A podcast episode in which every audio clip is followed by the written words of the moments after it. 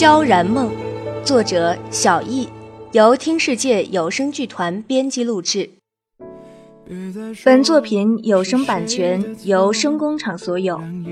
旁白：金晓，主播：漠然、蓝山、天亮、坟头长草、冰水、书虫、鲤鱼、语境随风、阿布等。收听更多多人演绎有声小说作品，请关注听世界有声剧团，登录听世界网。你总以为要体会人生，就要多爱几回。与其让你在我怀中枯萎。云若，一墨。景洪忽然顿住了脚步，回头道：“走了一路，肚子也饿了，不如坐下吃点东西吧。”一若，这家天涯楼是邺城。也是听国最好的酒楼，但是这里呢最有名的既非酒也非什么菜肴，你猜是什么？看他眼光闪亮的盯着我，一副你一定会喜欢的邀功模样，不由笑道：“是花蒸酿吧？”现在几乎全相府的人都知道，蓝四小姐酷爱花蒸酿，又有什么好难猜的？景洪一脸失望：“哼，莹若，你真厉害。”一猜即中，可就不好玩了。众人不由哄笑。一进酒楼，气派果然非凡，丝毫不比尹国的望江楼逊色。只见景洪神气活现的走到柜台前，高声道：“老板，我们要三楼那间雅房。”老板在邺城这么久，眼睛自然晶亮的很。一见我们个个气势不凡，忙上前堆笑的鞠躬哈腰道：“哎，几位爷。”可真不好意思，三楼的雅房今儿被人包了，不如几位屈尊去二楼啊。见景红面色不善，待要发作，我忙扯了他一下，笑笑道：“好，劳烦带我们去二楼。”景红哼了一声，才悻悻道：“把你们这里所有的花蒸酿都摆上来，知道了吗？少一样。”原本满脸堆笑的掌柜面色一僵，才苦了张脸，低声道：“这位爷可真不巧了，本店的花蒸酿今日全让三楼的客人包了。”你说什么？景洪面色铁青，一把拽起掌柜的衣服，也不管是不是大庭广众，狠狠道：“你知不知道我是谁？敢这样耍我？”我也有些愕然，一个酒楼的招牌。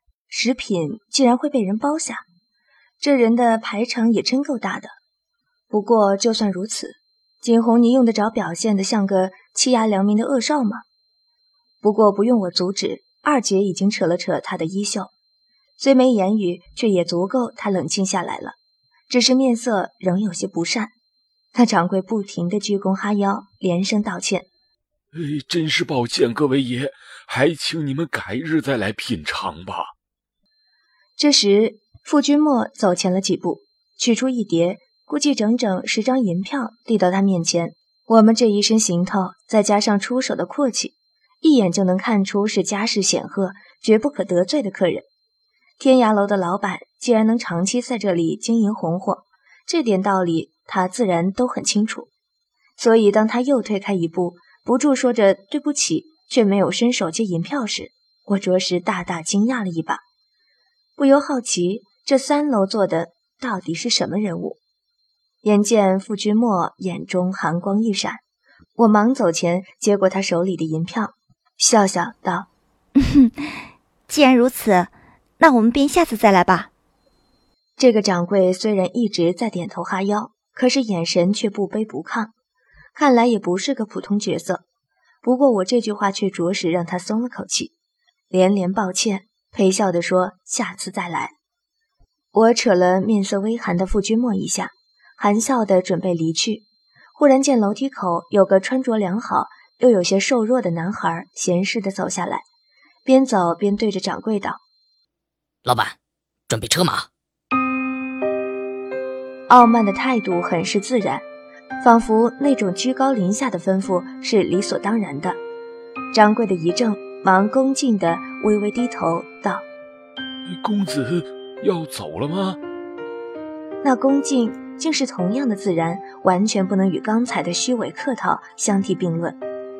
男孩淡淡应了声，又闲适的走上楼去。大街上人很多，热闹非凡，好像在过节日的样子。尽管是在战况这样危急的时候，这里还是如表面看来的繁华而和平。百姓大概真的是最容易满足的人群了吧？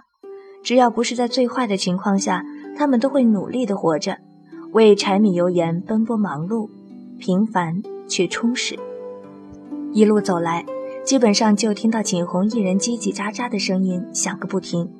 二姐则满脸含笑，偶尔回他一句，偶尔回头羞涩地朝我们一笑。新慧可能是猜到我已经跟傅君莫摊牌了，所以一路上神色惴惴，目光怎么也不敢与我相接。倒是新洛一路上都牢牢牵着我的手，面上虽然淡淡的，眼睛却闪亮。至于二哥和傅君莫，基本就是一路沉默不语。二哥是因为害羞，另外一个嘛。心思难测，我就不清楚了。小姐，小姐，我一愣，回过神，心洛正仰着一张漂亮的小脸看着我，于是问道：“心洛，怎么了？”一若，你从客栈出来就一直神思不属的，怎么了？景洪关切的脸在眼前晃，我的心思却还是集中不起来。累了吗？还是因为没吃到花粥酿而不高兴吗？不，我，我微微皱着眉，只是觉得那个人有些眼熟。那个男孩，我不知道谁在问我，只是机械的往前走着，机械的点了点头。然后他们在说什么，我有一句也没听进去。那个男孩真的很眼熟，我肯定见过，连声音也是很熟。你的胸膛吻着我的侧脸，回头看踏过的雪，慢慢融化成草原，而我就像你。体内的血液不知为何有些奔腾，我脑中一片空白。那个男孩是谁？耳边有嗡嗡作响的声音，我知道很重要。这个人是谁？对我很重要。有人在跟我说话，有人牵着我的手，我却毫无所觉。脚步渐渐慢了下来，脑中一片空明。忽然冒出一句话来：“你就是自轩姐说的那个丑八怪。”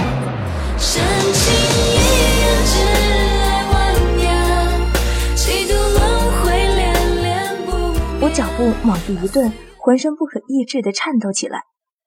一个瘦小的身影用鄙夷的眼光看着我。说：“你就是自轩姐说的那个丑八怪。”泪有点咸，有点甜。你的胸膛吻着我的侧脸，回头看踏过的雪，慢慢融化成草原。血液仿佛从胸口流进，又一股脑冲回去。我的手指紧紧扣在掌间，嵌进肉里。在这喧闹的街上，耳朵却仿佛闭塞了一般，除了扑通扑通的心跳，听不见半点声音。眼泪从心底涌起，湿润了我的眼角。那个人是齐然，包下三楼那个人，包下所有花蒸酿那个人，竟然是齐然。这一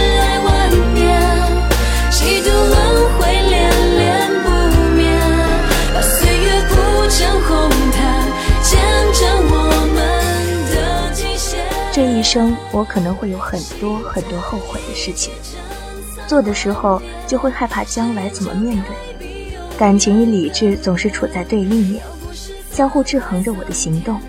可是这一刻，我的脑中却没有理智，也没有情感，只有那绝世的风姿，那深湛的蓝眸。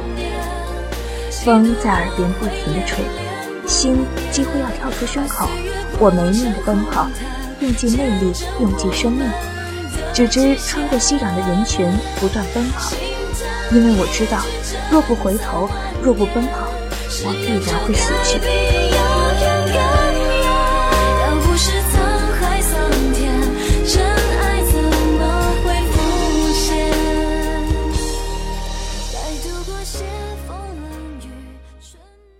傻瓜，哭什么？没事，真的，真的没事。当我醒来看不到你们，当我看到不杀怀中满是鲜血的你，我真的好怕。傻丫头，我也和你一样，只是不想看着朋友死去啊。好，我可以帮你输一辈子。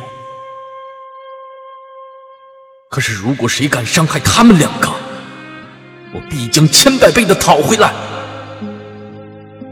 眼泪仿佛要将身体里所有的水分都流尽般，不停落下。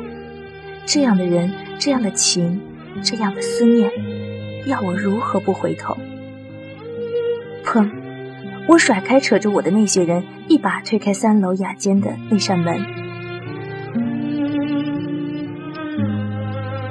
本章播讲完毕，谢谢收听。